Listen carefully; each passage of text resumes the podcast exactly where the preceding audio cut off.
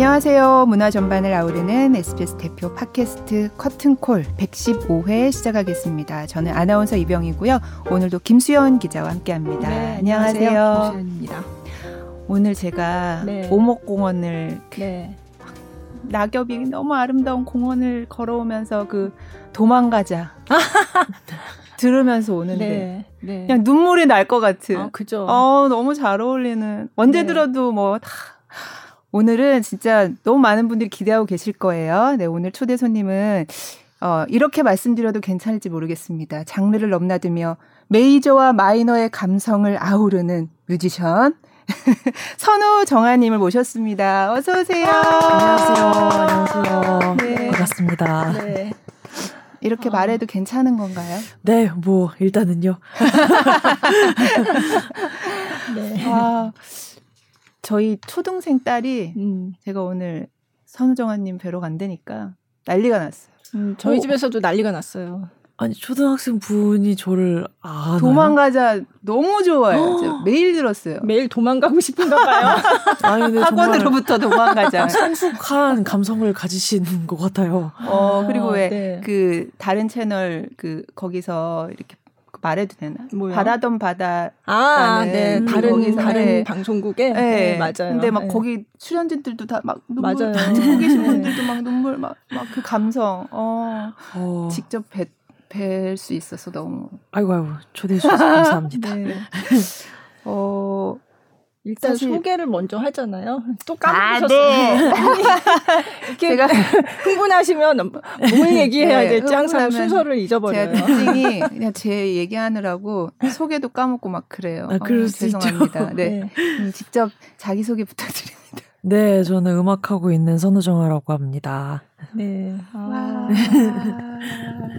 네. 그냥 흥분 흥분 아, 상태에서. 네. 아, 그래서 뭐 혹시나 아이의 저를 처음 보시는 분들도 계실 네. 수 있으니까 네. 그러니까 저는 소위 싱어송라이터라고 하는 그런 모습으로 활동을 하고 있고요. 그래서 음악들을 많이 만들고 그걸 또 음. 직접 부르고 퍼포먼스를 하는 그런 활동을 메인으로 어, 하지만 안 보이는 곳에서 훨씬 더 다양한 음악 활동을 하고 있는 네, 그런 뮤지션입니다. 네. 오늘 더 많이 알 수 있는 기회가 네. 될것 같아요. 네. 아마 다 아실 것 같은데. 음. 네. 더 깊이. 아, 네. 더 깊이. 네. 네. 네. 그래서 오늘 저 여기서 불러주셨다고 했을 때도 너무 재밌었던 게 뭔가 평소에 라디오나 이런 거는 많이 하지만 네. 어, 어떻게 보면 좀 비슷비슷한 그런 그런 형식들이 있잖아요 분위기와 네. 네. 근데 왠지 커튼콜에서는 좀 다양한 시각에서 좀 평소랑은 다른 네. 네. 각도에서 답변을 할 수도 있을 것 같아서 음. 질문도 그럴 것 같고 네. 그래서 네 이렇게 네. 왔습니다. 아, 갑자기 긴장된다. 아, 저 사실 선우정아님을 모셔야 되겠다라고 생각한 거는 네. 자라섬 재즈 페스티벌이 음. 얼마 전에 이제 끝났는데 그게 이제 위드 코로나 단계적 일상 회복 되고 나서 처음으로 한 야외에서 크게 한 음악 네. 페스티벌이었잖아요. 그래서 거기에 이제 둘째 날 토요일 날 네. 이제 저녁에 네, 공연을 하셨는데 저는 못 봤습니다. 음. 제가 그래서 못 본 게 너무 아쉬워서 어. 근데 제가 그 현장에 있었던 사람들한테 얘기를 들었거든요. 네. 근데 너무 좋았다고 어. 정말. 네. 어. 그래서 아이고. 네. 그리고 사실 좀 궁금한 게 이게 한 거의 2년 만에 이 페스티벌이 열린 거잖아요. 네. 그동안에 굉장히 많은 비대면 공연을 하셨을 거예요. 그래서 네. 그렇게 하시다가 이렇게 비록 뭐 조금 제약이 있긴 했지만 그래도 관객들을 앞에 놓고 그렇게 큰 무대에서 공연을 하신 게 굉장히 오랜만이셨을 음, 것 같거든요. 그렇죠. 예. 그래서 그런 얘기를 좀 듣고 싶었어요. 네. 네. 그러니까 뭐 되게 흔한 얘기일 수 있는데 관객이 함께 공연의 에너지를 만들어 간다는 얘기는 뭐 이래저래 네. 어 그런 퍼포먼스를 하시는 분들이 많이 하는 얘기일 거예요. 근데 아무래도 이거를 당연하게 하고 있던 것을 못 하다가 음. 이게 어떤 강제로 못 하게 되다가. 네. 그러다가 하게 되니까 그 좀 좋은 효과인 것은 음. 어떤 소위 초심이라고 하는 것이 한 번에 이렇게 확 크게 다시 몰려오는 그런 느낌이 있었어요. 아, 무대에 얼마나 절실했었는지, 저 사람들한테 이 에너지를 전달하는 게 얼마나 소중했던 건지, 음. 그러니까 그게 저도 되게 뻔한 말이라고 생각했는데 이걸 실제로 체감하는 건 다르더라고요. 네. 그래서 그 전까지는 너무 감사하게도 공연을 많이 할 수 있는 그런 환경이었어서 저는 그래서 너무 일상으로만 여겨 왔었던 것 같은데 음. 근데 이거를 잃었다가 다시 겪으니까 진짜 처음 페스티벌 올라간 것처럼 엄청 네. 긴장되고 네. 그 어렸을 때처럼 음. 그러면서 공연의 요소에 관객이라는 부분에 대해서 좀 다시 생각을 하게 됐던 것 같아요. 음. 이게 분명히 어 온라인으로만 펼쳐지는 공연도 공연이 맞고 공연이 아닌 것이 아니지만 네. 분명히 성격이 다른 것 같아요. 음. 그래서 아 이거 우리가 보통 소위 라이브라고 하는 이런 공연들은 관객이 필수 요소구나. 그렇죠. 그것도 그 온라인이 아니고 오프라인 내에 있는 관객들이 필수 요소구나라는 게 느껴졌어요. 음. 그래서 평소 컨디션에서는 할 수 없는 그런 에너지들이 저한테 나오게 한 것도 그날 자라섬 관객들의 힘이었던 것 같고, 네, 네. 음. 그랬습니다. 네. 제가 그거를 이제 유튜브에서는 중, 아, 유튜브가 아니라 그 IPTV를 통해서 그때 음. 중계를 했었고, 제가 영상을 조금 그래서 볼 기회가 있었거든요. 음. 근데 거기 보니까 이제 암만 위드 코로나라고 해도 뭐 일어난다거나 음, 네. 뭐 소리를 이렇게 지른다거나 함성을 예, 그런 거는 안 했으면 좋겠다. 네네. 그게 이제 룰이었나 봐요. 그죠? 예. 그래서 아, 정말 너무 좀 답답하기도 하다 이런 생각이 그냥 마음 같아서는 예. 마음껏 같이 소리 지르고 막 네. 이러고 싶은데 못하는 약간 네. 그런 모습도 좀 보이더라고요. 예. 근데 그래도 좀 눈치껏 많이 지르시더라고요. 그래서 이제 뮤지션들도 소리를 지르자라고 할 수는 없지만 그쵸. 치시다라고 하지만 예. 그냥 알아서 그걸 기대하고 네, 이렇게 네. 하면은 해주시더라고요. 아. 그래서 그게 진짜 메마른 피부에 아, 뿌리는 미스트처럼 네. 뭔가 어 되게 되게 너무 충족이 많이 됐어요. 음. 그 정도만으로도 음. 그리고 이제 후반 작업 오디오 후반 작업도 제가 이렇게 저의 그 공연들은 제가 하고 있는데 그때 당시에는 in-ear를 끼고 있어서 다 못 들었던 그런 반응들이 많이 아, 들어가 있는 거예요. 네, 네. 그래서 저는 후반 작업을 하면서 다시 한번 또 관객분들한테 음. 감동을 받고 네. 다시 한번 감사를 하며 그렇게 음. 후반 작업을 하고 있습니다. 아, 제가 그 영상 보다가 알았는데 저는 사실 그 트레이드라는 말이 있더라고요. 음, 네. 저는 사실 이번에 처음 알았어요. 이게 뭐예요?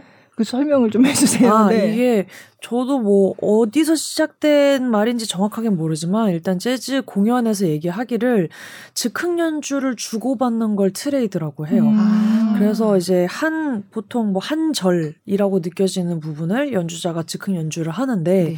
근데 그 한 절을 나눠서 하는 거죠. 음. 네 마디는 내가, 네 마디는 당신이 이런 네, 식으로 네. 나눠서 그렇다 보면은 우리나라 전통 음악에서 이제 뭐 선창이 있고 우창이 네, 있듯이 네. 그런 느낌처럼 짧게 하다 보면은 그렇게 되기도 하고 음. 네, 그런 재미가 있는데 아. 계속 네. 주고 받는 거예요. 그럼 네, 갔다. 음. 네. 보컬과 악기가 될 수도 있고 악기끼리가 될 수도 있고 맞아요. 이런 거예요. 아니면 그리고- 관객하고도 가능한가요? 그렇죠. 그래서 네. 제가 했었던 거는 관객들과 그쵸. 했었던 네. 거였는데 네. 네, 그래서 이게 소리를 낼 수 있을 때에는 실제로 몇몇 정말 용기 있으신 분들은 막 일어서가지고 음. 저랑 마이크로 아, 그래요? 네, 이렇게 진짜요? 하기도 하고 어. 네, 이젠 그럴 수는 없어서 박수로 좀 대체를 네. 하고 있지만 아. 네, 그런 트레이드의 재미가 있죠 재즈 공연이 특히 어, 네. 그래서 보니까 박수로 이렇게 막 이렇게 해주더라고요. 아. 네, 네. 어. 어. 뭔가 교감이 이렇게 그쵸. 느껴지니까. 네. 일단 약간 그 재즈 리듬을 더 많이 느껴보자 약간 그런 아, 취지도 있고 네. 그 이게 음 음으로 같이 따라 따라 해달라고 할 때는 제가 어찌됐건 재즈 싱잉의 그런 즉흥 연주를 하니까 네. 아 뭐야 그걸 어떻게 해 음. 이렇게 어렵게 생각하시다가도 오히려 음을 빼고 박수로 가니까 더 잘 하시는 거예요. 음. 아. 그러니까 이게 두 가지 요소가 합쳐진 거잖아요. 네. 리듬과 음정이 함께 있는 그런 그렇죠. 프레이즈를 네. 네. 저는 이제 그렇게 부르지만 박자만 따라해 보세요라고 아. 하니까 그걸 오히려 더 손쉽게 네. 하시더라고요. 네. 그래서 뭔가 뿌듯하기도 하고 아.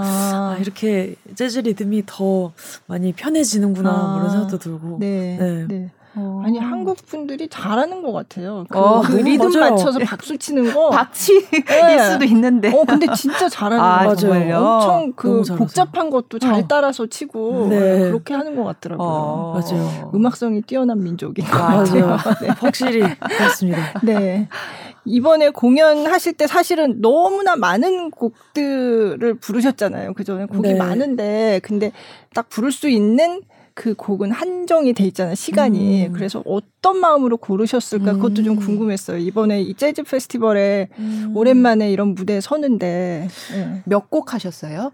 어, 곡수로는 11곡 정도를 했는데, 근데 네. 그 중에 두 곡은 앵콜로 한 거였고, 네. 아. 실제 본 공연에는 9곡이었어요. 음. 이게 재즈 공연 특성상 이제 연주자들의 즉흥 연주를 많이 보일 수 있는 네, 편곡들이어서 한 곡이 뭐 5분, 6분 되는 경우가 네. 많거든요. 네. 그래서 곡수는 좀 저, 그렇게 9곡 정도였고, 이게 참 아까 제가 공연의 필수 요소 관객 에 대한 그런 얘기를 했는데, 샌리스트 짤 때는 진짜 어떤 뭐라 그러지? 문제 그러니까 그 문제에 대한 답을 맞추는 것 같아요. 그러니까 문제는 자 이거는 이런 형 성격의 페스티벌이고 음. 이런 정도의 규모고 너의 네. 무대의 환경은 이래. 음. 이런 경우 너의 샌리스트의 답을 구하시오. 약간 아. 매번 샌리스트 짤 아. 때마다 그런 느낌이에요. 네. 그러니까 뭐 아무리 해도 정답은 확신할 수는 없는 게 음. 그날 그날의 관객들의 에너지가 또 다르니까 그쵸. 이게 내가 확신을 가진 답도 현장에서 막상 당일 닥치면은 어 생각보다 반응이 그렇게 좋진 아, 않네 뭐 이럴 수도 음. 있는 거죠. 네. 그래서 매번 그런 마음인데 이번에 문제는 어찌 됐건 정말 오랜만에 야외 대형 그죠. 페스티벌이었고 또 재즈 페스티벌이어서 제가 가진 레퍼토리 중에 이제 재즈 편곡으로 제가 만들어 놨던 곡들을 위주로 음, 골랐어요. 음. 제가 어찌 됐건 재즈 뮤지션으로 메인 활동을 하고 있는 건 음, 아닌데 네. 재즈를 워낙 좋아했고 또 과거에 활동했었던 이력 때문에 이런 재즈 페스티벌에도 네, 설수 네. 있는 건데 제 곡들이 대부분은 그냥 팝에 속해요. 음. 근데 공연 때 종종 재즈로 편곡을 해놨었어요. 그래서 아, 그런 네. 것들을 다시 총망라하는 그런 느낌도 있었고 음. 그 활동들이 최근에도 이어져서 제 노래가 아닌 그 에스파, 에스파의 의 Next, Next Level Level. 그것도 오. 어떻게 보면 재즈 공연에서 충분히 울려 퍼질 수 있는 그런 구성이거든요. 네. 네. 그래서 그것이 그런 나의 활동이 과거에도 그리고 위드 코로나인 지금도 아, 여전하다라는 생각이 들어서 음. 그쪽에 방향성을 두고 set list를 짰습니다. 아, 네. 그러게요. Next Level이 어 이게 이렇게 불러 불러도 되는구나. 어 너무 좋다. 예, 물론 원곡하고 완전히 다른 어, 느낌인데 네. 네. 궁금하다. 나중에 네. 이게 저기 LG 이런 거 얘기해도 되나? LG U 플러스 IPTV에서 다시 보기를 20 며칠부터인가 공개를 한다고 네, 하더라고요. 맞아요. 그래서 모바일에서도 된답니다. 야. 네. 제가 LG 플러스에서 무슨 뭐 부탁을 받거나 이런 건 전혀 없는데 이제 못 보신 분들은 맞아요. 정보니까. 네, 말씀드리면 어. 네. 그래서 그 기록을 위해서 저도 후반 작업을 열심히 하고 있는 아, 거라 네. 네. 많은 유저분들이 알고 계셨으면 좋겠어요. 그죠. 아. 네. 네. 그래서 저는 하여간 그 영상으로 그래서 음. 본 거거든요. 네네. 네. 근데 아 그냥 현장에 있었으면 정말 좋았겠다 그런 생각만. 네. 사실 그 뮤지션 입장에서 이렇게 기록으로 남는 것이 어 좋은 건데 한편으로는 좀그 뭔지 네, 알죠. 그런 것이 네. 이게 현장에서는 함께 취하잖아요. 그죠. 한 공기에. 그래서 미세한 실수나 그런 것들은 문제가 안 되거든요. 네. 좋은 공연이냐 아니냐를 그게 우선적으로 어, 결정 짓지는 않아요. 네, 그런 네. 자잘한 것들이. 네. 근데 이게 기록으로 남으면 그 공기 안에 있는 게 아니기 때문에 맞아요. 아무리 저에게 호감이 네. 있는 분들도 그 미세한 것들이 영향을 받거든요. 음. 어, 음정이 좀 별로네? 컨디션 안 좋나? 어, 여기서 밴드들 뭐 합이 좀 안 맞네? 음. 이런 것들이 그냥 어떤 전체 에너지에 너무나 크게 음. 네, 그걸 끼치니까, 물론 이제 그 부분에서도 완벽하면 너무 좋겠지만, 그렇지 않은 경우에 대해서 너무 좀 불필요하게 걱정을 하게 되는 경우도 있고, 그래서, 음. 그래서 한편으로는 참 무섭기도 해요. 네. 네. 그런데 그래서 같은 공간에 있다는 게 그래서 중요하고, 오프라인 공연이 그래서 더 절실한 거죠. 아 그렇죠. 네. 네. 네. 음. 근데 온라인 공연도 많이 하셨잖아요. 네. 네. 제가 보니까 그게 코로나 초기에 막 기사에도 막 많이 나오고 했는데 맞아요. 재즈 공연 하신 거 네. 온라인 공연을 이렇게 정기적으로 몇 번 하셨잖아요. 네. 그것도 그렇고 지금은 또 생방송으로 유튜브에서 또 하고 계시잖아요. 네. 예. 아그 채널에 올려놓은 네. 게 네, 그거를 또 유튜브- 생방으로 하시는 거 네, 맞아 네. 봤어요. 아, 어. 그거 보셨구나. 네, 그거는 할 때 막 부담스럽고 이러진 않으세요? 근데 그 생방은 네. 어떻게 보면은 그 노출 범위가 물론 네. 똑같이 저의 유튜브 공식 계정이지만 네. 그거를 나 이날에 라이브 생방 한다라고 막 엄청 대대적으로 알리거나 음. 그러지 않은 거잖아요. 네. 그래서 저에게 관심이 있는 소수의 분들만 음. 그걸 체크해놨다가 네. 보시는 거고 네. 그래서 이게 좀더더 팬분들과의 만남인 아, 네. 거라서 네. 그게 앞서 말한 부담감과는 좀 다른 것 같아요. 음. 네. 음. 아, 네. 우리 가족 안에서 하는 느낌이고. 아, 그쵸, 그쵸. 어. 네. 그래서 네. 더 오히려 그게 재밌게 작용을 할수 음. 있는데 아. 왜냐면 그런 부분들에 이제 크게 영향을 받지 않는 이미 아, 약간 네. 콩깍지가 저에게 씌우시는 분들이 네. 좀 많기 때문에. 저도 더 편하게 뭐 애교도 떨 수 있고 네. 더 다양한 모습을 보여드릴 수 있는 그게, 그게 색- 성격이 다른 것 같아요. 음. 어. 아니 그래서 저는 다 보지는 못했는데 보니까 미리 사연도 받고 그렇게 하시더라고요. 어. 네, 약간 라디오 포맷을 네, 빌려서 네, 네. 어떻게 하면 뭐 제가 막 개인 SNS를 활발하게 하는 그런 사람도 아니고 그래서 앞으로도 그럴 계획이 없어서 아. 근데 저를 좋아해 주시는 분들 중에 저의 그런 사소하거나 개인적인 그냥 인간 자체를 좋아해 주시는 분들한테 너무 죄송한 거예요. 음. 그래서 그분들하고 좀 더 소통할 방법을 생각하다가 이제 그런 라디오를 형식을 빌어서 네. 라방을 하게 된 거였어요. 아, 그럼 그건 앞으로도 계속 하실 계획이세요? 아니 아, 시즌 제로. 시즌 그쵸 지금 뭐 아. 몇번 남았다 뭐 이렇게 말씀하시더라고요. 아, 너무 네. 자세히 보시고 2주에 한 번씩. 와우. 네. 갑자기 네. 이번 이번 할 때부터 긴장이 되게 아니에요. 네. 아 그렇구나. 네. 팬이시니까 들어와서 보신 거. 네, 그래서 지금 시즌 1을 이제 종료하기 아. 2회를 남겨두고 있어요. 아, 네. 그래서 올해 전반적으로 했고 음. 그리고 이제 저의 뭐 다음 뭐 정규 앨범이라든지 다른 작업들에 좀 더 몰두를 하고 아. 또그 작업들이 마감이 되거나 자리가 잡히면 네. 그때 또 시즌 2를 하게 아, 될 테고. 네. 네. 근데 저도 생방송으로 보지는 못했고요. 음. 이제 그게 들어가면 음. 이제 있거든요. 네, 그래서 이제 좀 해놔서 봤는데 이제 막, 펴- 막 계속 할 때 댓글도 올라오고 그러는 그런 식으로 네. 하시는 거죠. 예, 네. 그러니까 뭐 앞에 딱 보이지는 않아도 뭔가 이렇게 교류하는 느낌이 굉장히 좋을 것 음, 같다는 음, 생각이 들었어요. 맞아요, 맞아요. 네, 네. 그래서 이제 아이디랑 친숙해지기도 하고 아. 그분들 얼굴은 모르지만 계속 들어오는 아, 사람들. 네. 아, 그래서 네. 되게 그거는 새로운 재미인 것 같아요. 어. 저똥 밟았네. 아, 아니, 어떻게. 어떻게 그렇게 하세요? 나 정말 아, 똥 밟았네를 그런 차원으로 이렇게 불러주시는 어 정말 어.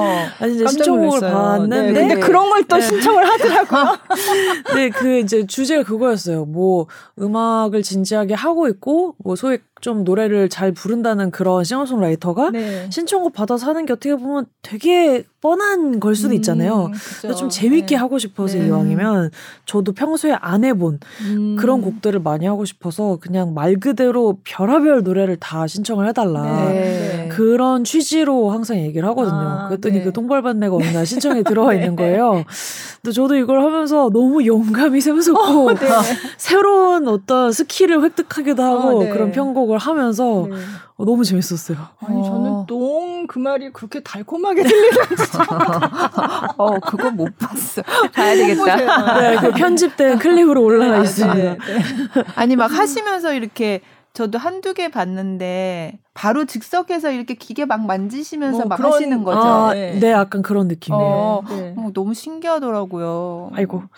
뭐 근데. 그것도 이제 뭐 되게 캐주얼하게 하는 것 같지만 그래도 준비를 많이 하시는 거죠. 아, 그죠, 그죠. 아. 그러니까 물론 뭐 저의 뭐 유료 공연이나 그런 기획 공연들처럼 뭐 어마어마한 준비를 하진 않지만 근데 라방이지만 이왕이면은 좀 더 quality 있는 게 더 재밌잖아요. 네.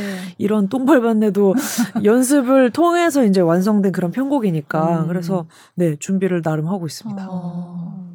되게 막 알던 곡도 굉장히 새로워지고 그쵸, 와 맞아요. 신기하다 편곡이라는 게 이런 또 이제 물론 음색이 또 이렇게 개성이 있으시니까 그런 것도 있지만 되게 신기하더라고요. 네, 어. 그게 진짜 너무 재밌어요. 음악을 하는 사람이니까 네. 가진 그 기술로 최대한 즐겁게 음. 아, 사람들이 보는 게 이게 저도 너무 뿌듯하더라고요. 아, 음. 얼마 전에 영화 시사에도 다녀오셨던데요? 빌리? 홀리데이? 아, 네, 네, 네, 그거 네. 그 게스트 게스트 네, 뮤직인가요? GV 게스트로, 네, 맞습니다. 네. 그래서 너무 감사하게도 그런 어 뮤지션의 생애를 담은 영화에 벌써 두 번째 참여인데 아, 에이미 와인하우스를 아, 담은 네. 그때는 이제 다큐 영화였고 네. 이번엔 이제 연기로 새롭게 연출을 한 거지만 또 어찌됐건 그런 좀 레전드 뮤지션들을 다룬 영화에 저를 GV로 불러주시니까 음, 네. 뭔가 되게 그냥 칭찬받는 느낌이라 아, 그 자체로 네, 좋았어요. 네. 음. 아니 그래서 그거를 듣고서 제가 이제 어, 나중에 그 제 뭐 재즈 페스티벌에서도 앵콜 앵콜이었나 뭐 하셨죠 빌리 네, 홀리데이 곡을. 하셨더라고요. 네. 음. 제목이 뭐- 무슨 the child. 아, 네. 네, 네, 네, 맞아요. 네, 그, 그- 곡을 하셨는데 음. 또 빌리 홀리데이 그 영화 거기 가셔서 이제 게스트 네. visit 하셨다 그러니까 뭔가 이렇게 이렇게 연결이 맞아요. 되는 것 같은 그런 음. 느낌이 좀 있었어요. 그러니까요. 그거는 뭐 공연 후의 일이었는데 네. 저도 영화를 보면서 물론 이제 그 노래를 빌리가 불렀다는 건 알았지만 네. 근데 제가 생각했을 때 빌리 홀리데이의 유명 넘버의 상위권에 있는 곡은 아니었거든요. 네, 네. 그랬는데 오, 거기 나오는 거 보고 저도 좀, 좀 소름 돋았어요, 혼자. 아. 우왕, 막 이러면서. 아. 빌리 홀리데이와의 연결고리, 막 이러면서. 네, 어, 좋았어요. 네. 음. 맞다. 그러고 보니까 저희 딸도 되게 팬이거든요. 저희 딸도 초등학교 때부터 들었어요. 옛날부터. 음, 네. 아니, 진짜 팬이네. 네, 진짜 어머, 팬이에요. 어머님들이 네. 그래서 그런지 되게 그래서 어, 문화 수준이 막 그래서 뭐 궁금한 거 있니 그때 아 재즈 뮤지션 중에 누구 누구를 제일 좋아하시는지 누구한테 음. 영향 받았는지 음. 그거를 궁금하다고 하더라고요. 근데 저는 빌리 홀리데이 영화를 갔다 왔는데 네.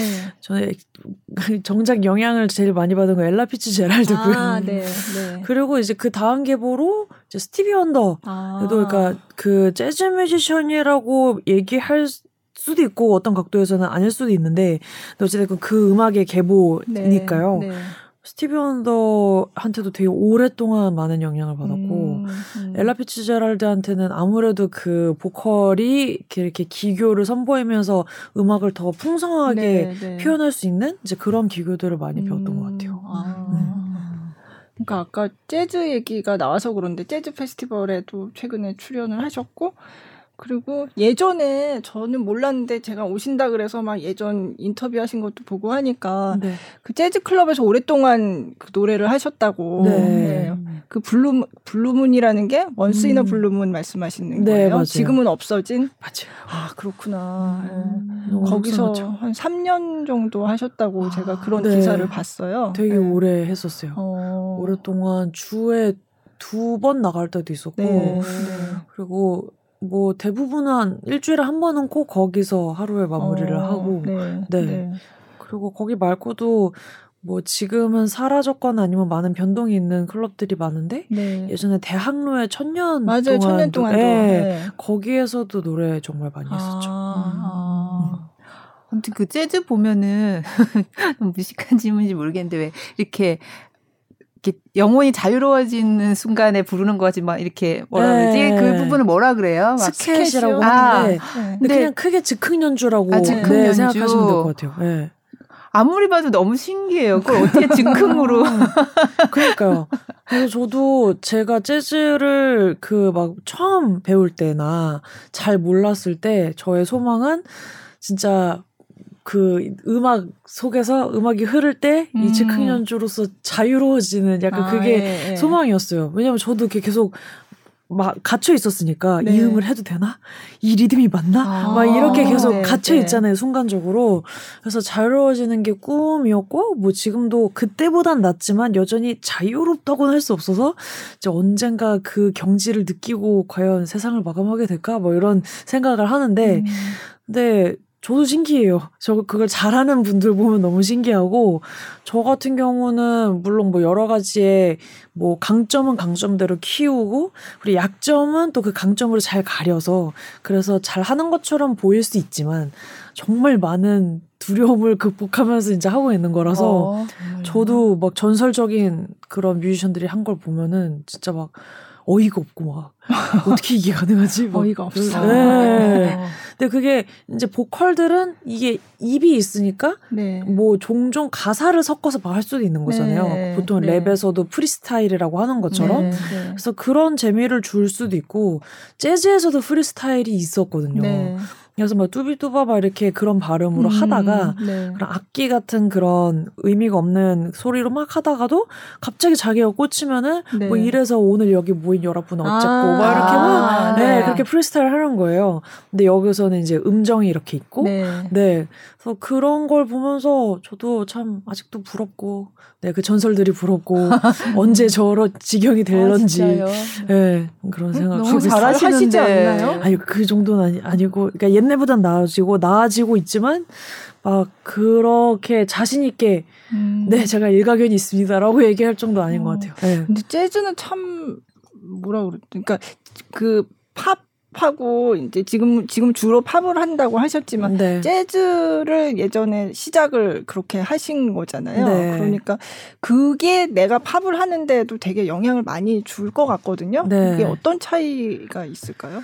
음, 물론 저 제가 재즈를 아예 겪지 않고 음악 생활을 하는 거를 안 겪어봤으니까 네, 뭐 잘은 네, 모르고 네. 추측이지만 그 재즈를 접하기 이전에 저를 봤을 때는 네.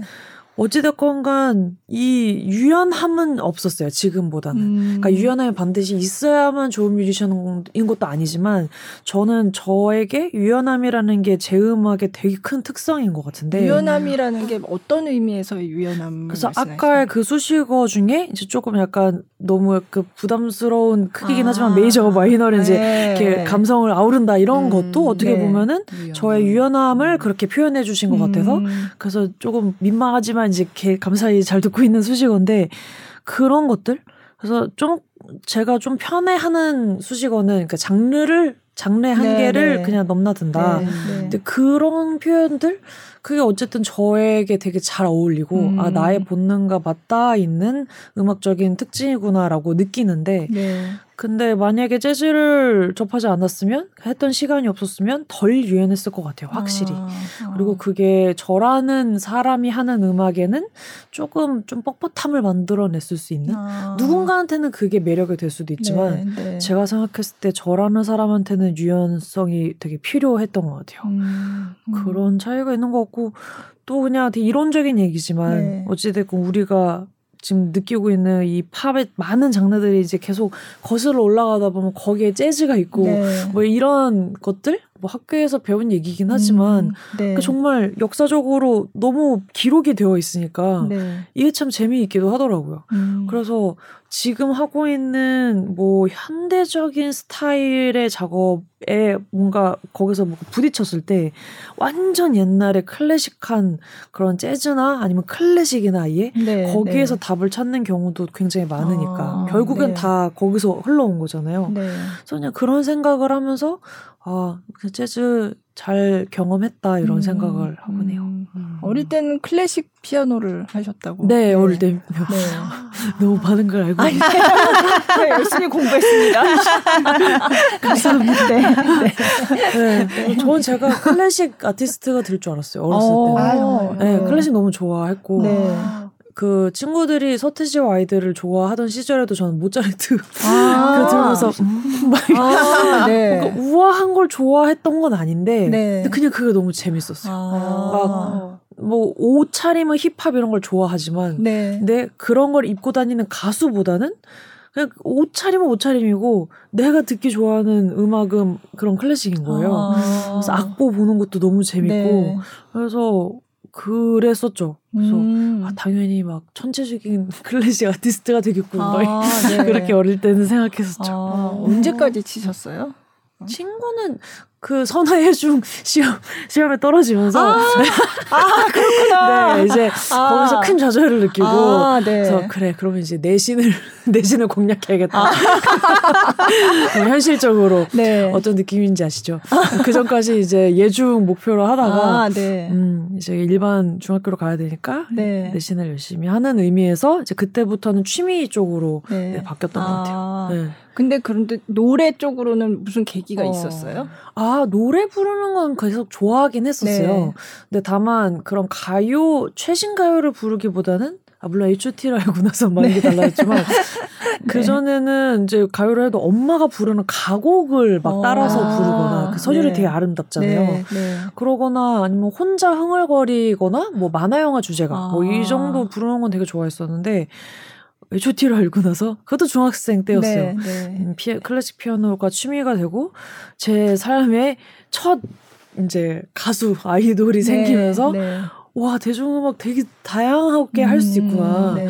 어, 그래서 네 그때부터였습니다. 아. 본격적으로 가수를 꿈꾼 네, 거는 중학생 때부터. 아 근데 어. 어머니가 가곡을 부르셨어요? 아 그러니까 근데 그 어떤 음악적인 그런 게 아니고요. 아 좋아하셔서. 네, 좋아하셔가지고 네, 아, 취미생활로 네, 네. 그런 그 주민센터 같은 데서 아, 네, 네, 네 그런 데 다니셨었어요. 아, 어, 그러면 음악적으로 되게, 되게 영향을 많이 맞아요. 받으셨겠네요. 그런 환경, 그런 환경이 좀 편하게 그냥 그걸 좋아하는 걸 알고 그냥 더 접할 수 있게 최대한 아, 해주셨던 것 같아요. 네. 음. 그럼 어, 뭐 재밌다. 클래식도 있고 어. H.O.T의 영향도 있고 재즈도 네, 있고 막. 네, 네. 어. 한번 노래를 이쯤에서 들어볼까요? 네. 뭘 먼저 들을까요? 음. 아, 알 수 없는 작곡가? 네, 네, 그 지금 제가 얘기한 어떤 클래식과 H.O.T와 재즈와 약간 이런 흐름도 네. 알 수가 없잖아요. 참. 네. 그래서 지금 그 노래 듣기에 좀 괜찮은 것 같아요. 근데 이 알 수 없는 작곡가가 네. 이게 진짜 그 unknown composer 뭐 이런 네, 말 이렇게 아티스트, 아, unknown artist 이렇게 표시가 됐다면서요. 네. 네. 네. 그러니까 그게 지금은 지금도 그런지 모르겠는데 이제 뭐 아이튠즈가 처음에 나오고 하면서 그때 제가 만든 그러니까 세상에 나가지 않은 저의 네. 데모곡들을 넣으면 네. 언노운 아티스트 혹은 한글 버전으로 그 프로그램을 키면 알 수 없는, 없는 작곡가, 작곡가. 이렇게 항상 뜨잖아요. 아, 네. 그래서 저는 그 당시에는 그런 캡션을 그 입력하는 걸 몰랐어요. 그 아, 파일에다가 네. 어릴 때였으니까. 그래서 음. 제곡을 듣는 그 카테고리는 알 수 없는 작곡가 혹은 언노운 아티스트였던 네. 거예요. 네.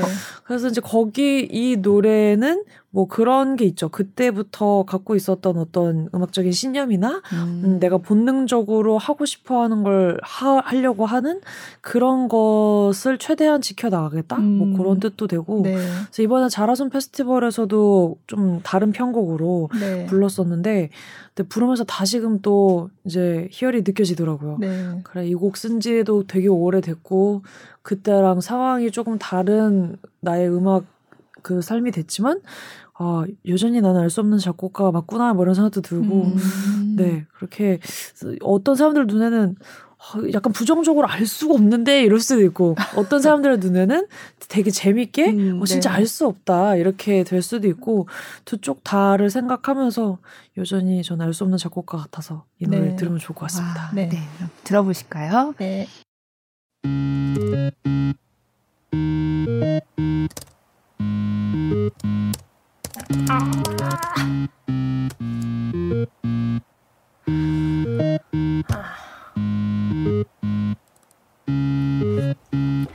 넌 말해 넌 애하다.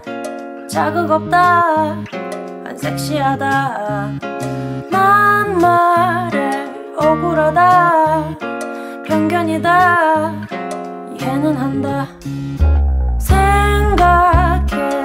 네가 만나. 내가 만나. 그런 건 없나. 답답해. 울고 말아. 오늘도 난 그래도 난 망할 변덕을 멈추지 않을 거야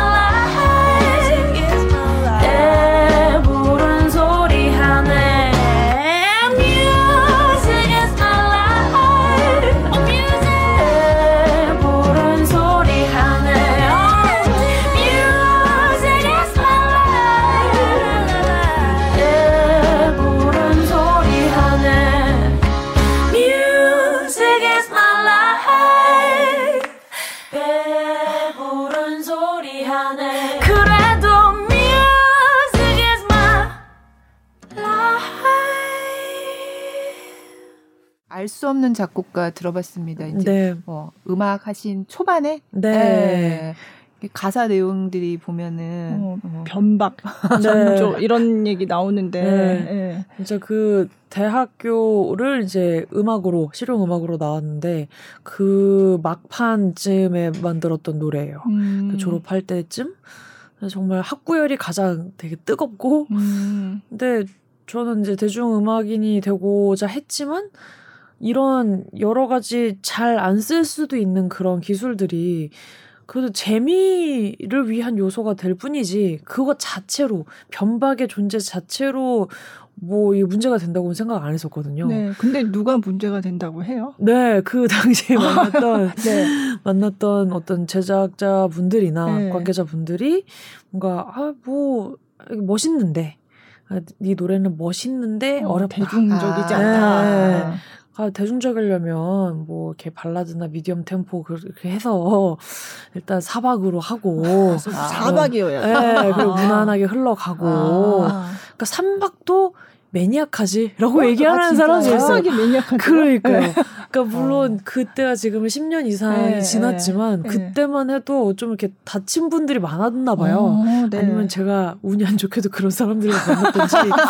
그래서 뭐 네. 지금에야 그들의 선입견인 거고 그들도 어떻게 보면 대중들을 폄하했다라고 음, 생각이 들지만 음. 그 당시에는 아, 내가 진짜 대중성을 모르는구나. 음. 나는 말만 대중 음악가가 되고 싶다고 하면서 대중들을 이해하려고 못하나? 내가 너무 내 욕심인가? 이 변박을 좋아하는 거는 막 이러면서 그 당시에는 좀 상처가 되는데 아. 한편으로 포기가 안 되는 거예요. 그죠. 네. 왜냐면 다른 게 변박을 다 잘해가 아니라 이 노래 이 부분을 표현하려면 반드시 있어야 되는 돼. 예. 어, 네. 그래야지 에너지가 온전히 전달이 되는데 음. 그 변박이 어렵다는 사실 때문에 이걸 바꾸면 에너지가 오히려 흩어지는 거죠. 네. 가장 중요한 건 전달이라고 생각을 했어서 음. 나는 그래도 고집을 부리겠다. 네. 이제 그런 이제 그런 푸념이자 각오를 네. 담은 곡이었어요. 네.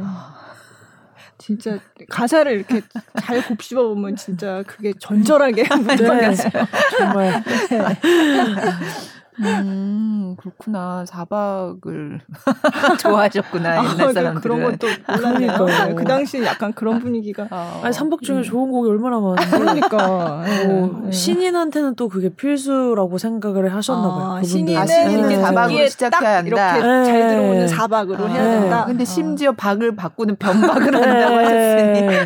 그래서 이 노래도 보면은 앞부분은 삼박으로 가다가 그 경쾌해지면서 와 이렇게 네. 달릴 때 사박으로 갔다가 아. 다시 후렴에서는 삼박으로 바뀌어요 음. 평온하게 음. 그래서 그런 거를 막 더 할 거야 어. 약간 그런 반항적인 심리로 아, 그래서 아. 그 아예 작정하고 만든 곡이었어요 이 곡은 네. 아, 네. 아유, 근데 너무 좋기만 좋은데. 하구만. 그 제작자분은 누군지 모르겠지만 듣고 좀 반성을. 정말 이분이랑 같이 하면서 다행이에요 아, 네. 뭐 이제 워낙 뭐 음악을 잘하시니까 뮤지션들이 좋아하는 는 뮤지션. 뮤지션. 맞아요. 어, BTS 멤버들도 제일 좋아하는 가수로 아유, 어, 그 선우정 제일 님을 좋아하시는 뽑은 적이. 있다고. 네. 어, 폴킴 씨도 어, 그랬다면서요? 어, 보자마자 네. 나를 제자로 받아달라. 진짜예요? 어. 나를 제자로 받아달라. 네. 어머. 와. 아니 이거는 그 많이 회자가 돼서 그분한테 막 감사하기도 하고 죄송하기도 한데 근데 사실 이분이 먼저 얘기를 하셔가지고 아. 저는 그때 그 사람이 폴킴인 줄 몰랐어요. 다 알 수가 없죠, 진짜. 아, 네. 너무 오래된 기억이기도 하고 네. 저 이제 방금 듣고 온 그 알 수 없는 작곡가가 있는 이 집을 낸 지 얼마 안된 네. 시점이었는데 2013년 네. 그쯤 거기서 공연을 하고 나서 공연 마치고 나면 이렇게 에너지가 뭔가 아직 확 이렇게 남아 있으면서 네. 정신이 없잖아요. 그 상태로 되게 막 친구들 동료들이랑 아, 잘했어 뭐 이러고 음. 그렇게 있었는데 공연장 밖에서 그때 뭐 많이 알아보는 사람도 없었을 때로 되게 편하게 있었는데 네. 그분이 관객으로 이제 그날 보러 오셨나 봐요. 보러 오시고 그래서 종종 본 분들이 아 잘 봤습니다 막 이러고 가는 그런 정도였는데 갑자기 한 남자가 서주원님 무릎을 꿇고 깜짝 저를 저를 저를 어머. 그래서 너무 아주 좀 무서웠죠 솔직히 어. 무서워가지고 왜냐면 별의별 사람들이 다 있는 그- 홍대인데 네. 너무 무섭고 뭐 그래가지고 네 이렇게 막 아 제가 나중에 연락 드릴 테니까 일단 일어나세요 그래서 일단 제가 연락처를 받아놨나 그랬을 거예요. 아. 그 연락을 안 했죠. 무서워지니까 달래려고 한 거였으니까. 그 대신에 저도 되게 더 방어적이어서 좀 겁도 많았고. 아, 네. 네. 근데 지금 생각해 보면은 그냥 아 뭐 너 웃긴 친구구나 뭐 이렇게 할 수도 있었을 텐데 그때는 저는 되게 막 으아 이렇게 됐었어요. 왜 그런지 모르겠는데 아, 근데 그래서- 그분이 폴킴이었다는 거죠? 네, 아, 그 폴킴 씨를. 방송에서 만났고 저는 아 폴킴을 처음 본다 이러고 갔는데 얘기를 하시는 거예요. 네. 방송 중에. 어. 그래서 전 진짜 찐으로 너무 충격을 받아가지고 그 사람이 그- 이 사람? 막 네. 그, 그때 그 미친 사람이 너무 어, 너무 놀랬죠. 네. 어.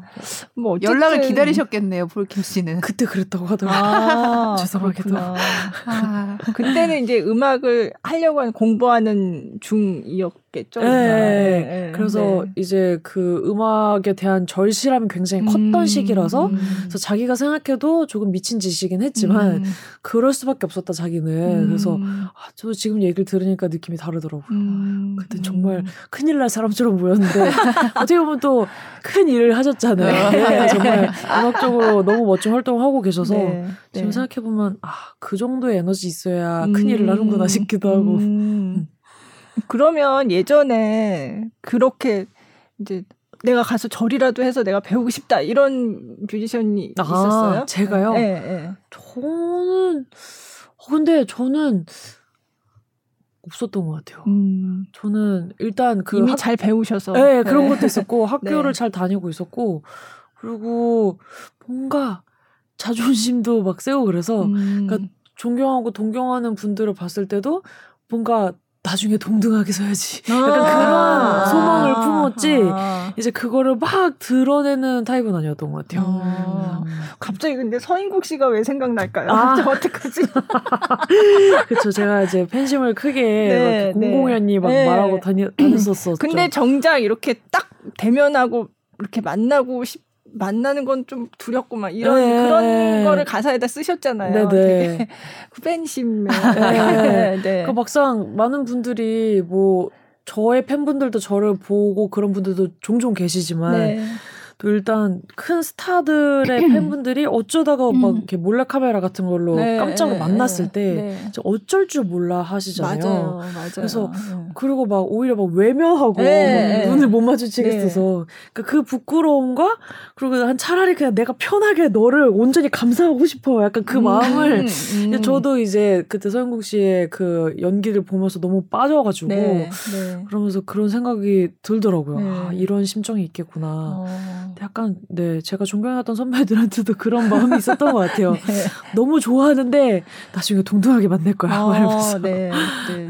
어, 그, 그랬었죠. 그 순이라는 그 곡도 너무 가사도 너무 정말 갑자기 생각나는데 제가 옛날에 이건 좀 다른 얘기인데 뮤지컬 보러 갔는데 조승우 씨가 나오는 거였어요. 오. 근데 그때 조승우 씨가 한참 이제 막 뮤지컬에서 엄청 팬이 음, 많아지기 시작할 네네. 때였는데 제 옆에 앉은 어떤 분이 끝나고서 이제 커튼콜을 하잖아요. 그러니까 조승우 씨가 이제 그 전에는 캐릭터로 이렇게 연기를 하다가 그때는 딱 쳐다보잖아요 음, 네. 관객들을. 근데 저희가 좀 앞에 앉아 있었거든요. 네. 그러니까 조승우 씨가 이렇게 쳐다보는 게 되게 가까이서 보이는 자리였어요. 근데 네네. 옆에 계시던 분이 어, 이러면서 숨기는 거예요.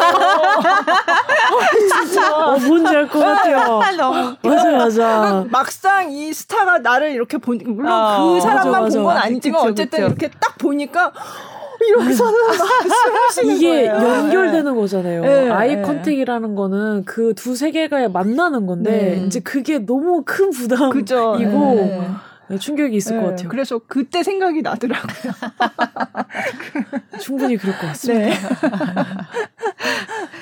아, 그래서 제가 진짜 순이 얘기 나왔으니까 팬클럽 이름이 뭐 순이네 뭐 어쩌고 이런 아. 것도 있고 순이라는 이름을 그렇게 팬클럽 이름으로 쓰더라고요. 아 팬클럽은 사실 아니고 네. 그 저를 좋아해 주신 분들이 모여서 이제 순이들의 회동이라는 네. 제가 예전에 그 콘서트의 제목으로 일꾼들의 회동이라는 아. 그런 제목으로 콘서트를 했던 적이 있었는데 네.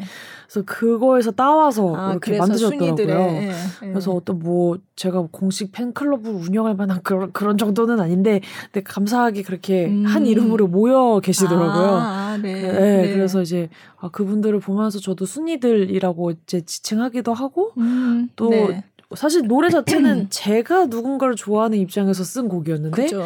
어떻게 하다 보니 누군가의 사랑, 그러니까 좋아함을 제가 받고 있는 입장에서 음, 수- 순위가 이렇게 하게 거잖아요. 되는 거예요. 네, 네. 네, 그거 재밌더라고요. 음. 그럼 서인국 씨는 진짜 만난 적은 없으세요? 네. 아, 되게 그분도 부담스러워하지 않을까 서로 서로 되게 부담될 것 같은.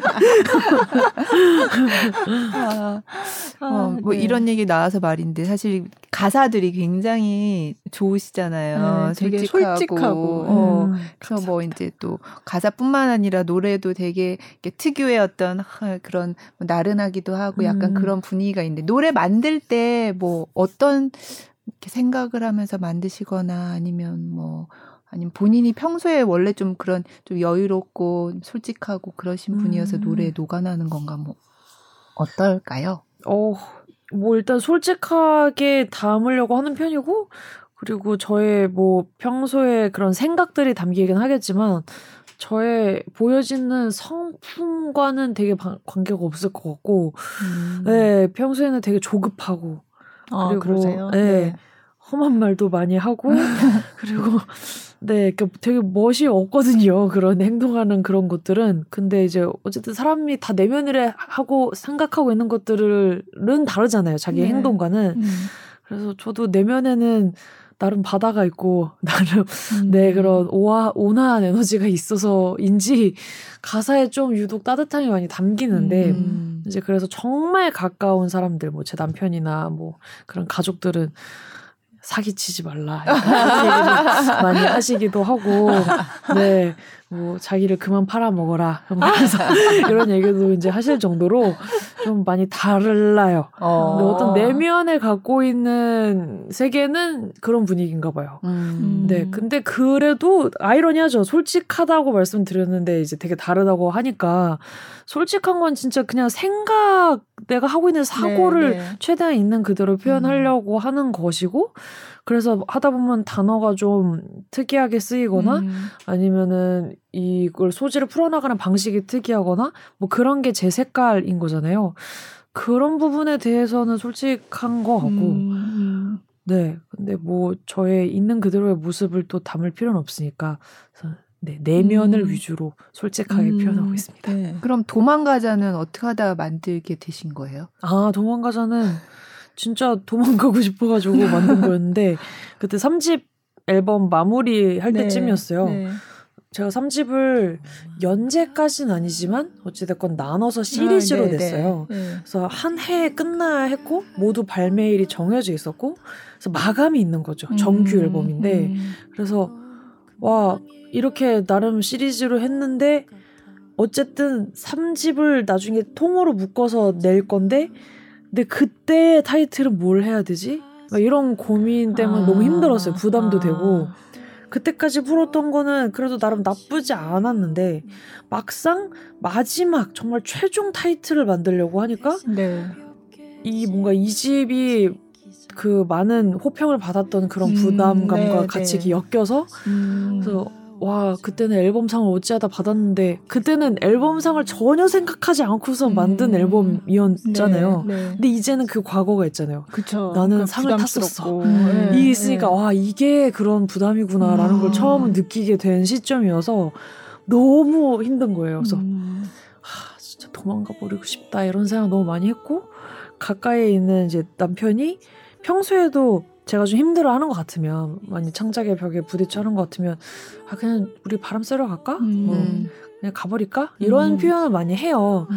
결국에는 제가 거의 두 가지 반응 중에 하나인데 장난하냐고 뭐 그 지금 마감이 코앞인데 막 이렇게 짜증 오히려 네, 그에게 네. 분풀을 하거나 아니면은 체념하듯이 못 가지 아, 못 가지. 야, 결국 못 가는 건 못 가는 건데 네. 그 표현을 어떻게 하느냐 차이인데 그걸 알면서도 차라리 이제 그런 식으로 발산을 해라라는 건지 음. 그런 얘기를 되게 자주 해줬어요. 네. 그래서 너무 이제 그게 한편으로 위로가 되는 그런 기억들이 있었고 그래서 3집을 만들 때도 많이 들었어요. 갈까 그냥 음. 야, 그냥 뭐 3집이고 나버리고 나버리고 아 그냥 아 바다 좀 갔다 오자 약간 그런 얘기 플러스 음. 저 때문에 같이 피폐해지는 거예요. 아. 한이 사람이 크 그렇게 바쁘게 하고 있으면 같이 힘들어지고 제 감정을 그한테 다 쏟아붓게 되고 그러니까 어떻게 보면 피해자인 거죠. 음. 앨범은 내 앨범을 만드는데 그는 같이 네 어. 희생을 하고 있는 거죠. 그래서 해주고 싶은 말이 됐어요. 음. 그러니까 제가 그 당시에 많이 들었던 그의 말 네. 그리고 동시에 저도 미안하고 고마워서 돌려주고 싶은 음. 그래서, 진, 그래서 이제 세 번째 첫 반응이 나온 거죠. 그 진짜 갈까? 음. 그 전까지는 못 가 아니면 못 가 둘 중에 하나였는데 음. 아 진짜 갈까? 이렇게 그런 대답이 도망가자라는 노래로 나왔던 것 같아요. 아. 그래서 제 뮤지컬처럼 도망가자 이렇게 쓰고 어, 그렇게 그렇게 썼는데 동시에 해결이 된 거예요. 어? 어. 이거 타이틀하면 되겠는데 이것도 이제 해결이 돼서 네. 네. 어, 너무 그때부터 잘 음. 원활히 어. 마무리를 할 수 있었어요. 아. 남편께서 들으시곤 어떤 얘기를 하셨어요? 타이틀 할만하다 그냥 음. 어, 그분 또 취향이 확고하셔가지고 아 그래요. 네, 발라드를 그렇게 좋아하지 않으셨던 것 같아요. 아. 어, 뭐다 그런 건 아니지만 음. 아무튼 그랬습니다. 그 곡에 대해서 나쁘지 않다라고 했던 것 같네요. 음. 그 곡이 댓글을 보니까 너무 마음이 막 여러 사연들이 막그 아. 곡에 네. 아래 이렇게 달렸어요. 네. 그래가지고 제가 며칠 전에 이렇게 들어가서 이렇게 쭉 봤거든요. 근데 진짜 굉장히 진솔하게 자기 얘기를 막 이렇게 올려주시더라고요. 어, 다들. 네. 네. 맞아요. 무슨 대나무 숲 같은 느낌으로 네. 저도 초반에 몰랐다가 저는 제가 한 작품을 잘 못 듣고 못 보는 사람이거든요. 음, 네, 그런 네. 편인데 그래서 한 반년 뒤에 알았어요. 네. 뮤비에 그 수많은 댓글이 네. 달린 거를 네. 저는 제 뮤비를 오랜만에 보려고 들어갔었던 건데 근데 어, 그걸 보고 뭐야 이거 약간 이렇게 네. 돼가지고 음. 어, 좀 충격이기도 했고 되게 책임감도 처음 그러니까 몰랐던 책임감이 생긴 것 같아요. 음, 음. 어떤 노래에 이렇게까지 많은 사랑 받은 것이 처음이었어서 음. 아 이게 이제 더 이상 내 노래만이 아니구나. 그러니까 나의 노래가 아니구나. 음. 들은 사람들의 노래구나라는 생각이 들어서 그때부터 라이브 할 때도 더 신경 쓰이고 네. 좀 다른 마음인 음. 것 같더라고요. 음. 진짜 되게 위로가 되는 맞아요. 얘기예요. 예, 네. 예. 어떤 상황에도 이렇게 적용될 그쵸. 수 있는 네. 음. 네. 그래서 어. 진짜 다행이구나 싶었어요. 그리고 이제 돌아오자라는 그런 말에 많이들 또 이제 맞아요. 감동을 예, 느껴주시는데 예, 네. 거기도 되게 뿌듯했고 음. 해- 그게 핵심이었거든요. 네. 아, 이게 되게 부정적인 도망으로 보일까봐 좀 걱정이 되는 아. 거예요. 저는 아. 진짜 뭐 남편과 주고받은 얘기에서 시작됐던 얘기인 만큼 돌아옴이 그 정해져 있는 그런 네, 도망에 네. 대해서 시작을 한 거였는데 네. 어, 그래서 어 너무 이게 가다 보니까 내 제 목소리로 부르니까 너무 슬퍼져가지고 아 이거 돌아와야 되는데 그래서 음. 네. 이제 그 대놓고 그냥 돌아오자고 네. 해버렸는데 그거 그거를 잘 네. 알아들으시는 것 같더라고요. 그래서 되게 네. 뿌듯했어요. 네. 음. 그래서 이번에도 자라섬 때도 이거를 앵콜로 부르셨잖아요. 네. 이렇게 걸, 앉아서. 그 네 앉아서 네. 불러서 저의 그 빈약한 복근이 좀 노래를 부르기 힘들게 하긴 했는데 어, 저도 처음 알았어요. 아, 그 앉은 자세로만 계속 부르려면 이렇게 배임이 많이 필요하구나. 아, 그렇죠. 보통은 서서 부르시니까. 네, 2절, 2절 때 완전 후회를 했는데, 음. 그래도 또 짧은 치마를 입어가지고, 갑자기 2절 중간에 일어날 네, 수가 일어날. 수가 없는 거예요. 네. 그래서 다시 한번 아, 체력의 보강을 느꼈다. 어. 근데 그 음. 앵콜로 한 이유는 이제 이게 어쨌든 장르는 발라드니까 네, 또 네. 가요 발라드니까 네. 어 이걸 재즈 페스티벌에 음. 넣는 게 좀 싫었던 것 같아요 처음에는 음. 이게 많은 사랑을 받고 있는 곡이라고 해도 아 이거는 자라순 페스, 재즈 페스티벌처럼 너무나 확실한 정체성을 갖고 있는 음, 곳에서 네, 네. 하기엔 좀 그렇다 음. 좀 비겁한 선곡이다 뭐 이런 생각을 했었어요. 근데 또 한편으로는 근데 나를 몰랐다가 자라섬에서 한다고 해서 처음 보는 사람들 분명히 많을 텐데 이걸 듣고 싶어 할 텐데. 그쵸. 네, 그 네. 사람들한테는 또 못할 짓이다. 뭐 여러 가지 고민하다가 앵콜로 절충을 음, 내리고 네, 네. 그래서 그런 의미로 앵콜이 기능을 하는 것 같아요. 음. 정말 뭐 한 곡 더라기보다는 어떤 번외의 느낌으로 네, 네. 네. 음. 아, 그래서 어. 좋았겠다. 네. 현장에서 들어야. 현장에서 들었으면 좀 나았을 텐데 네. 네. 제가 후반 작업을 하면서 본 건 좀 부끄럽더라고요. 아, 근데 원래 자기가 한 걸 보면 항상 좀 그러니까 그런것 같기는 이게 해요. 잣대가 네, 높은가 네, 봐요. 네, 맞아요. 아이고 이제 그냥 배임을 많이 키워야겠다고 생각했습니다. 저는 고양이도 너무 좋아요. 음. 저희가 또 아, 고양이를 감사합니다. 키우기 때문에. 아, 맞아. 애묘인이어서. 네. 저는 사실 그게 저희 딸이 맨날 차만 타면 그 노래를 틀어가지고 음. 저는 그게 고양이란 제목을 모르고 그냥 들었어요. 아, 네. 그래서 아. 아 누군지 되게 잘난 척한다 이러면서 되게 그쵸. 너무 자신감 뿜뿜이잖아요. 근데 저는 그게 고양이인 줄 모르고 그냥 들었던 거예요. 그래서 엄청 애교 부리고 이러다가 왜 이래? 뭐 약간 아. 그런.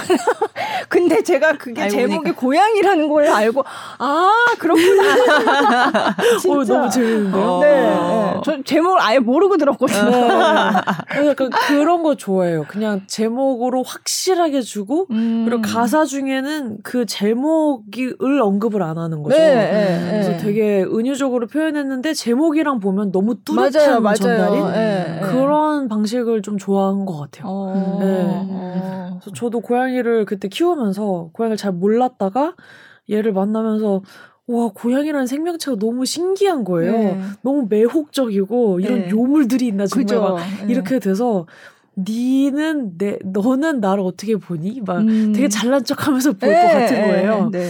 그래서 쓰게 된 곡이었어요. 어, 네. 정말 진짜. 저도 고양이를 키우니까 그게 알겠더라고요. 아. 그런 심정이지 않을까 얘가. 네, 네, 네.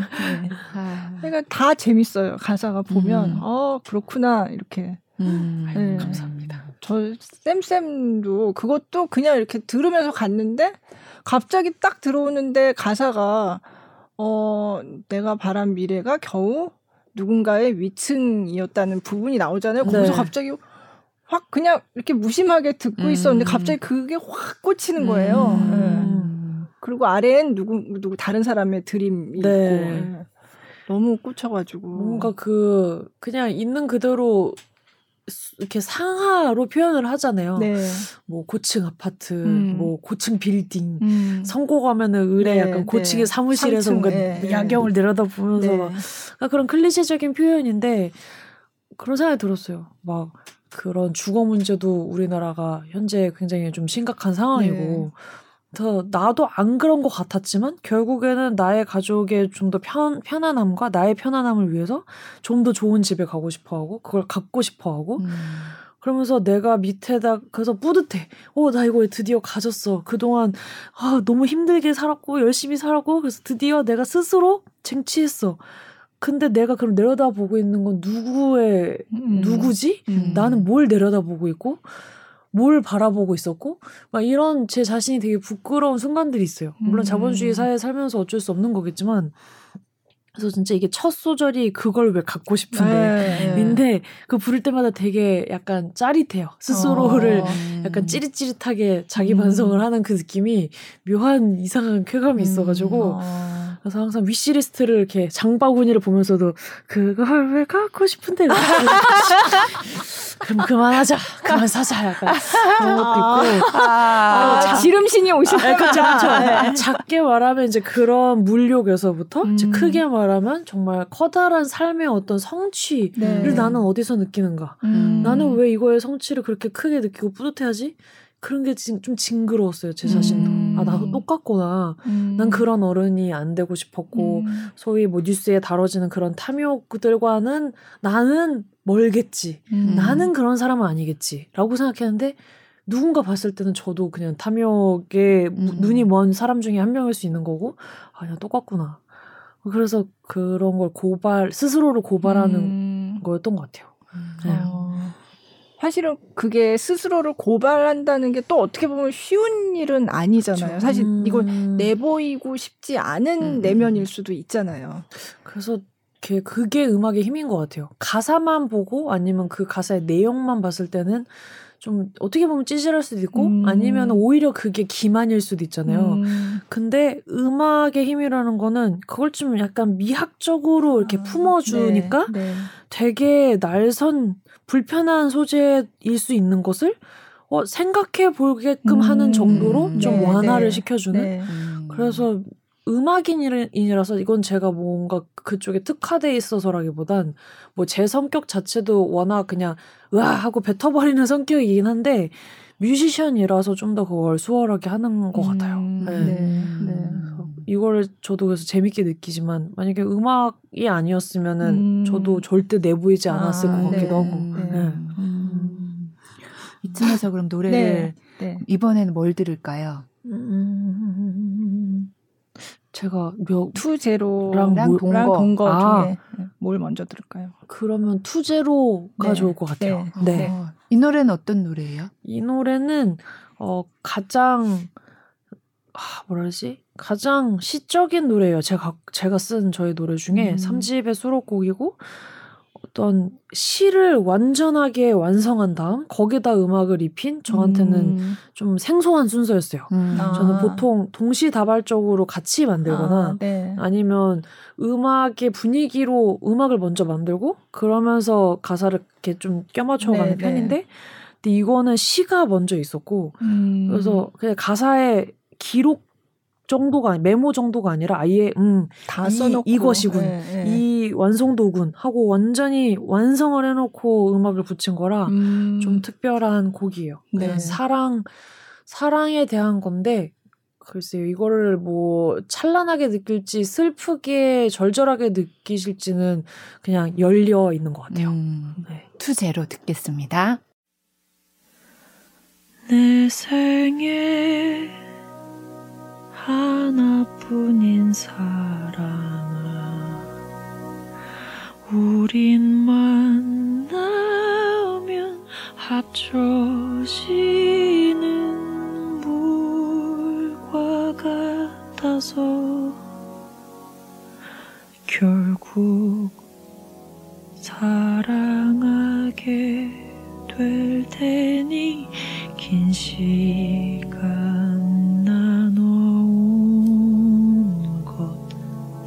버리고 모두 잊고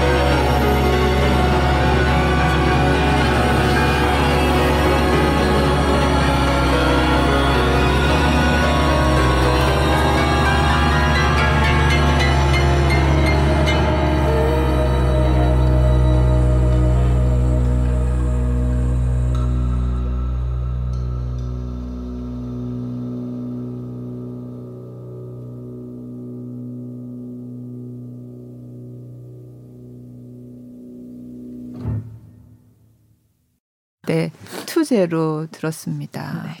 아니 이렇게 무슨 영화 같은. 막 장면 스토리가 있는 건 아니지만 더 무슨 영화를 본 것 같은 그죠. 느낌이 음. 들어요. 음. 네. 좀 감, 그러니까 연출이 절제되면 오히려 감각들이 더 올라오는 것 같아요. 음. 그래서 그거를 누군가는 지루하게 느낄 수도 있는데, 왜냐면 워낙 연출에 우리가 또 익숙해져 있으니까. 네. 네. 근데 잠깐만 좀 이렇게 집중하고 싶을 때 한번 이런 비주얼라이저 영상들과 음. 함께 보시면 음악이 좀 더 이렇게 약간 오감으로 느껴진다 네. 그래야 되나? 가사도 네. 더잘 들리고. 그렇죠. 음. 네. 네.